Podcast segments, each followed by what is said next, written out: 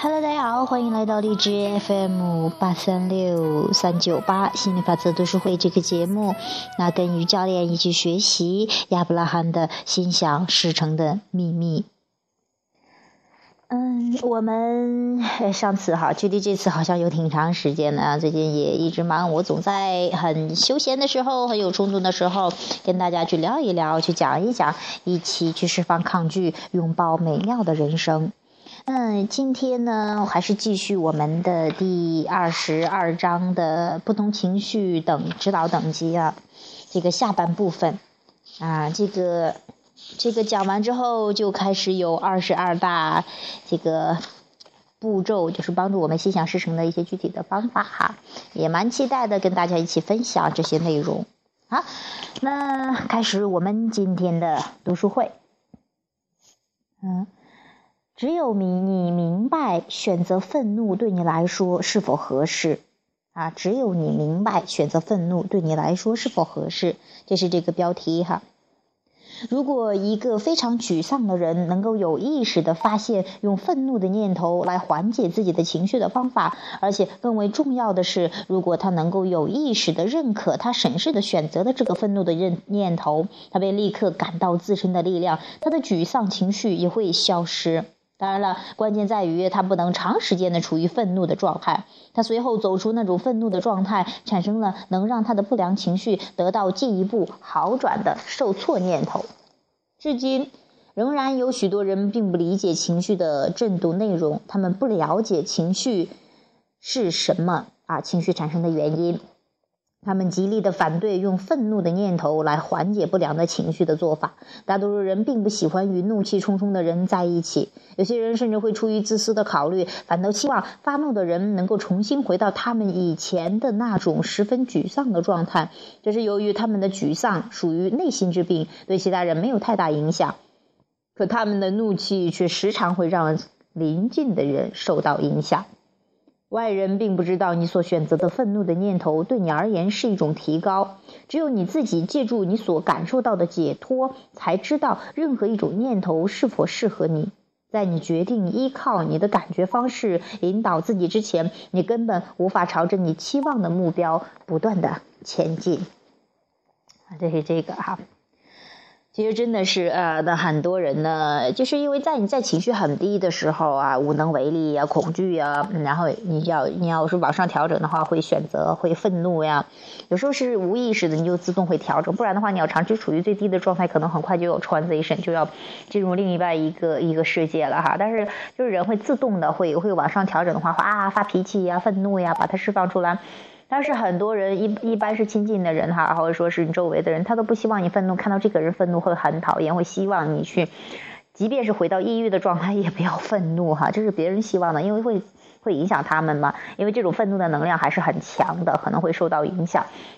尤其是亲近的人哈，那如果说你选择愤怒的话，对你来说有所缓解，但是不要长时间停留在这这边哈，要那还是负面情绪很强烈的，你继续往上走，去到啊抱怨呐、指责呀，再往上走哈。但是说，如果说是你呃这个你自己知道有所缓解，但是对于别人来说那。那你这个时候就不要去管别人了哈。当你想要去管别人，又要要去去顾自己的情绪的时候，往往不能兼得的。所以说，这个时候的话，还是要先顾了自己，让自己爽了再说。你爽了之后，你的身体健康了，你的心情好了，一切都好了，你这才是对别人最大的帮助，而不是说把自己的情绪给压抑下来，然后我取悦着别人，然后自己想想发火也发不了的这种哈。当然，如果你明白更多，你进入更允许的状态，可能你就没有那么多次数发火。你你会你会啊选择不一样的态度去哈，但是如果说真的有情绪的话，还要释放出来。你可以选择愤怒，可以不对着人愤怒，可以去选择一个啊，你把它写出来呀，怎么样啊哈？这东都都是有很多种方式的啊，有意识的去调整，你会发现啊，这种嗯有意识的调整要比这种无意识的或者说是。要不比不调整要厉害的多哈，那我也希望大家能够整天有个好心情，有个好身体，有个美好的人际关系，各方面都如鱼得水的哈。这是这个小标题，我们继续下一个。我将尽力去充分利用它。呃，那些在一旁观望你的人们，倘若懂得你根本不打算停留在愤怒的状态，那么他们可能就会感觉好些。如果他们知道你更伟大的计划就是你要摆脱你的愤怒状态，并且依次提升到受挫、压抑、乐观、信念，直到你认识到一切都好，那么他们可能会对你目前的状态更有耐心。许多人只是出于一种自我生存的本能，自然而然地从孤独无助的沮丧感或恐惧感转化为愤怒感。但当他们听到家庭成员、朋友及顾问们由于片面地认为转化为愤怒感并不合适的而发出的强烈的反对之声，他们便重新地沦入孤独无助的沮丧感或恐惧感，而且日复一日生活在这样的怪圈之中：从沮丧到愤怒，从愤怒回到沮丧，再从沮丧到愤怒。重新获得个人力量感和主宰运命运感的关键，在于无论你现在多么良好或多么糟糕，立刻决定竭尽全力去充分利用它来为自己的进步服务。内心产生那种能给你带来最好的感觉的思想，只要你能够一遍遍的不厌其烦的这么做，短时间内你便会发现把自己发现自己把情绪调整的非常好。这正是它发挥作用的途径。就说哈，这个标题叫我尽力去充分利用它哈，就是翻译过来的哈。也就是说，嗯，你利用这个让自己能够一点点的去去去啊，选择愤怒啊，让自己有所缓解，然后继续调整，继续往上走到受挫，要到啊压抑什么到到乐观的，到信念的哈，逐渐的去感受去与本源越来越接近，越来越接近，越来越接近，逐渐的去感受你本来的面目。当你意识到一切都好的时候啊，那感觉太棒了。嗯，当然，如果你真的知道对方哈，就是尤其是你亲近的人在发怒、在愤怒的时候，你不去理他，你知道他是在调整、在自我调整、在继续往上走，而不是大声的呵斥他们，以负面对应负面，你会发现这个持续的时间更长。当你知道哦，啊，他啊，他只是释放一下啊，那你就不不太在意，你会发现很快就没啥事儿了哈。这是对于那些看着愤怒的人怎么样去调整我的一些感悟哈。呃，我我估计大家都会有这样的体验。你看到一个人正在愤怒、正在吵架的，可能你要去劝架的话，那可能连你也被骂进去了哈。当然你不管的话，他们需要释放一下，那可能就搞了。当然有一天他们确实是在负面，他们有一天就要问：哎呀，为什么我们老是吵架的时候？这个时候你再跟他们讲：哎，一二三四五六还是，怎么回事？这个时候他们能听得进去。如果你强迫的去跟他们去讲：哎呀，这样不好呀，这样你要继续上调呀什么的，那可能就听不进去的。要看到每个人的力量，允许他们啊，这个在用自己的这个引导系统去调整，嗯，做你快乐的榜样，轻松快乐的榜样。看上去是挺冷酷无情的，其实是最有效的、最棒的一个一种解决问题的方式哈。这才是真正的解决问题，而不是在问题里面绕来绕去的。好，这是这个哈。下边接着，如果我在情绪上能够达到那样的高度，我便无所不能。现在我就要去寻找我能够找到的最佳感受，我将努力去得到更多的解脱，更多的解脱，更多的解脱。切记哈，这出现了，这有一大排的哈，好几句哈，切记，切记什么呢？嗯，愤怒能够让你产生一种从沮丧、悲伤、失落、绝望或无能为力中得到解脱的感觉哈，就是愤怒能让让你在最低的层次中有所感感觉，有所。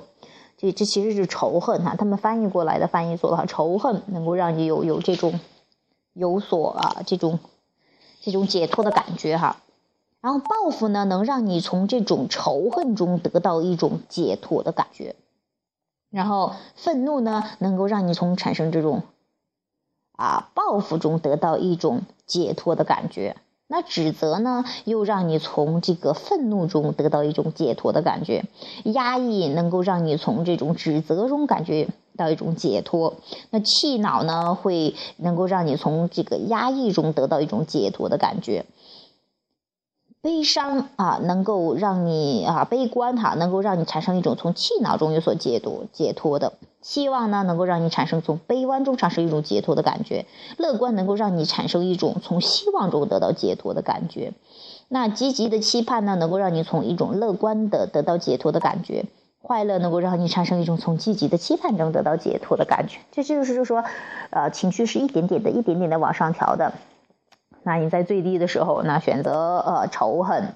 然后呃选择报复，然后再指责啊，愤怒、指责，然后压抑、气恼、悲观、希望、积极和乐观、积极的期盼、快乐，它是一点点的往上调的，啊，每每上调一下，你就有一种解脱的感觉；每上调一下，有解解解脱的感觉哈。这才是真正的去调整情绪，而不是说从最低啊，你在最低的赶快上来呀！你要攀着台阶，你要攀着台阶上去的，一步一步的。这也正是吸引力法则的作用，它会让相似的思想、相似的东西聚聚过来的。所以说，你不可能一下子要转得很远、转得很陡的哈。嗯，你会发现，只要你放松下来，一点点的顺流而下，哈，越来越轻松啊，那感觉方向就是对的。啊，只要你全于实践，过不了多久，你就能够非常理解情绪指导系统在向你讲述些什么。一旦你下定决心，不断的去追求追求哈提升的情绪所给你带来的进一步解脱，你必将发现自己大多数时间都感觉良好，而且在现实生活中能够心想事成。为了懂得你人生中所发生的每一件事情，你很有必要去关注自己的感受如何。你感受如何？以及当你产生可能带来更好的情绪的念头时，你所发现的那种解脱感，是你衡量自己人生收获的唯一正确尺度，就是你的情绪、你的感觉是唯一的标准。啊，但那些无所期盼的人们又该如何呢？我们可以把愿望的感觉描绘为对新的可可能性的微妙意识。愿望是一种期待自身发展的新鲜的自由的感受，愿望感就是在你内自身内里有涌动的生命之泉的真实感受。然而，许多人在使用“愿望”这个词儿时，却感受到了截然不同的东西。对他们而言，愿望时常感觉就像是向往。因为当他们一心想要体验或者想要拥有某些东西时，他们同样意识到这此方面的自己这方面的欠缺。这样一来，当他们在使用“愿望”这个词儿时，他们就在展示震动的欠缺。他们最终认为，愿望的感觉就像是想得到他们并没有得到的东西，并没有东西啊。但他们丝毫没有感觉到自己欠缺纯洁的愿望。话说，我们说我们说纯粹的渴望啊，其实。因此，如果你时刻的牢记，无论何时你提出请求，你的请求总会被满足，那么你的每一个愿望现在就成为纯粹的、非抗拒性的愿望。许多人渴望他们生活中缺乏的东西，有些人他们有些时候他们对他们渴望了好久、好长时间。啊，他们考虑着自己想要的东西，随后他们又考虑着自己未能得到他们。过了一段时间，他们便认为，当他们考虑自己想要的东西，意识到他们并没有拥有时，但却找不出如何是是拥有它的途径之时，啊，自己的那种感受哈，他认为自己的这种感受呢，就是愿望的感受。然而，他们并没有处于纯粹愿望的状态，他们实际上处于抗拒愿望的状态。他们的震动更多的是关于愿望的失落，而不是关于愿望的实现。他们甚至还没有弄清楚自己整天忙着做什么的情况下，就让自己的震动方面脱离了自己的愿望。这样一来，他们便认为这种因不能实现愿望而产生的缺乏活力且失意的感觉，就是愿望带来的感觉。这样的人曾对我们说过：“亚伯拉罕，有人教导我说，我心怀任何愿望都不合适。”还有人教导我说：“倘若我心怀愿望，那么我将无法成为我本应当成为的精神之人，而且我的幸福取决于我摒弃一切愿望的能力。”我们回答说：“难道说你追求的幸福的状态或者精神状态不是一种愿望吗？”我们在此并非要指导你产生或摒弃任何一种愿望，我们的工作就是帮助你懂得你是自身现实的创造者。你的愿望将自然而然地从你在这种情况下的经历中萌生，在你的这具血肉之躯中萌生。我们的愿望就是要帮助你与生命之源完美结合，以便你能够实现你的梦想。我们懂得为何有的人会建议说，如果你放弃你的愿望，你就会感觉更好一些。这是由于你在受消极情绪的影响。你现实的震动和你渴望的震动之间的存在着差异，你的消极程序由此产生。然而，放弃愿望后，你便很难与让自己与生命之源结合，这是由于整个宇宙都要你帮助你萌生新的愿望，这是一条你与自己的生命之源结合的便捷之道。因此，你若想要更好的感觉，你就应该努力的去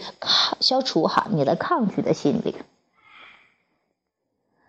这个意思就是说哈，其实你啊，这个很多人都以为是个这个我没得到这东西，所以我想要，我想要那个东西是因为我得不到它，所以我才想要呀。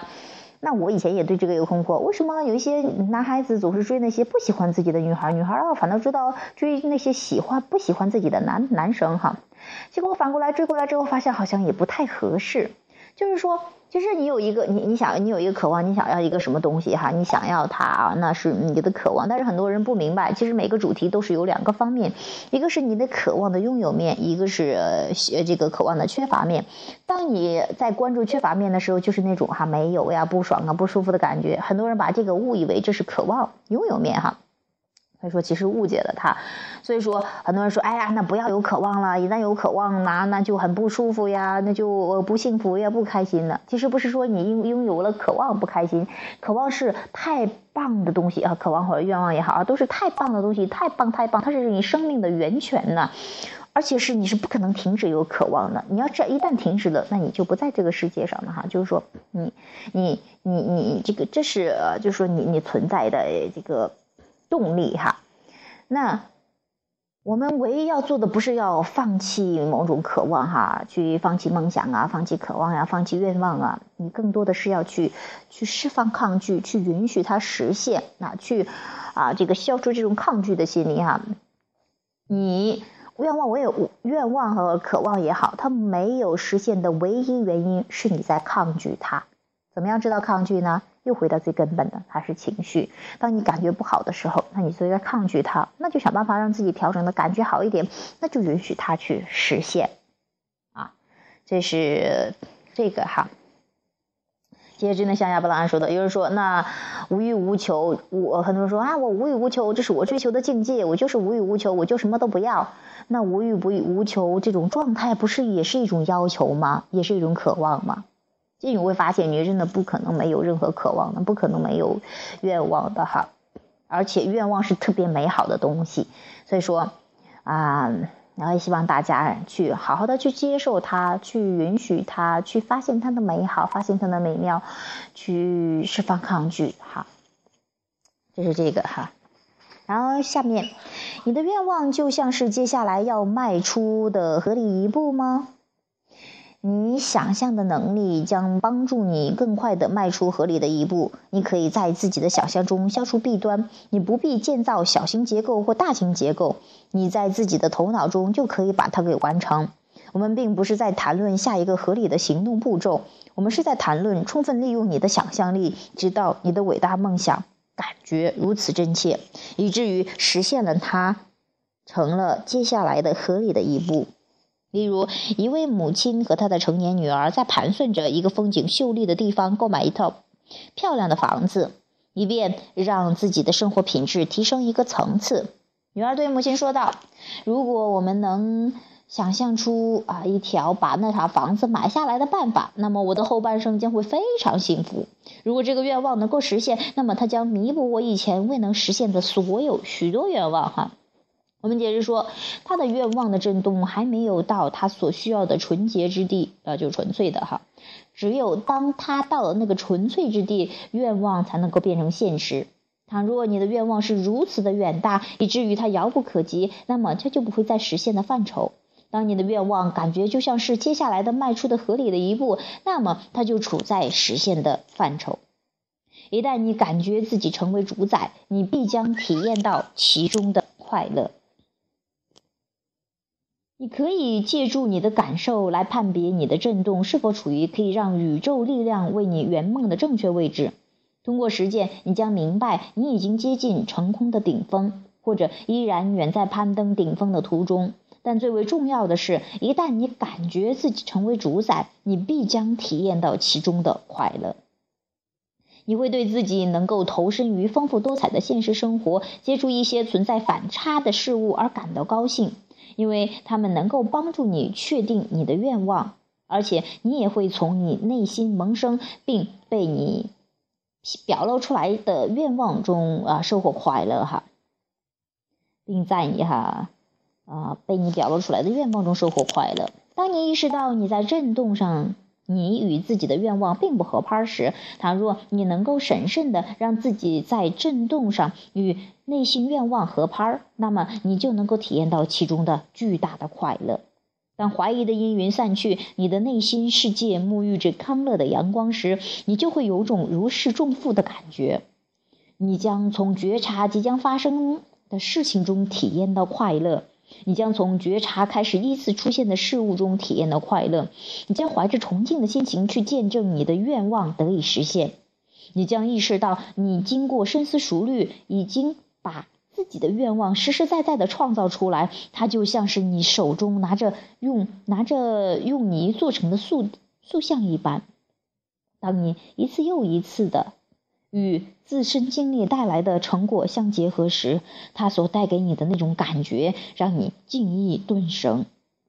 整个宇宙是为你在自身内萌生新的、能给你带来生机的愿望而存在的。倘若你能够顺应自己愿望的潮流，那么你必将真正感觉到充满活力，你必将收获真正的人生。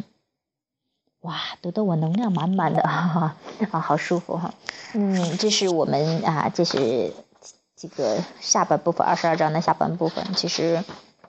啊都在去讲你释放抗拒之后，去允许你的愿望的实现，然后你你释放抗拒之后哈。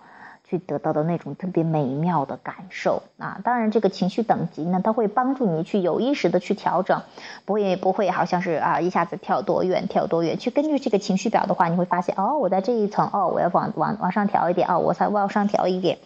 那吸引力法则也会自动帮你会有带来越越来越好、越来越多、越来越解脱的感觉哈。嗯，这是也是特别棒的事情。那我也希望呢，啊，大家在听这个心想事成的秘密的时候，去感受到那种顺流的感觉，去感受那种啊，让自己的感觉一点点释缓，一点点释缓，这个思路越来越开阔，胸怀越来越开阔，啊，这种感觉。以前的话，很多人说啊，读万卷书，行万里路，哈，就会你会看看透很多东西，会还眼界很开阔呀，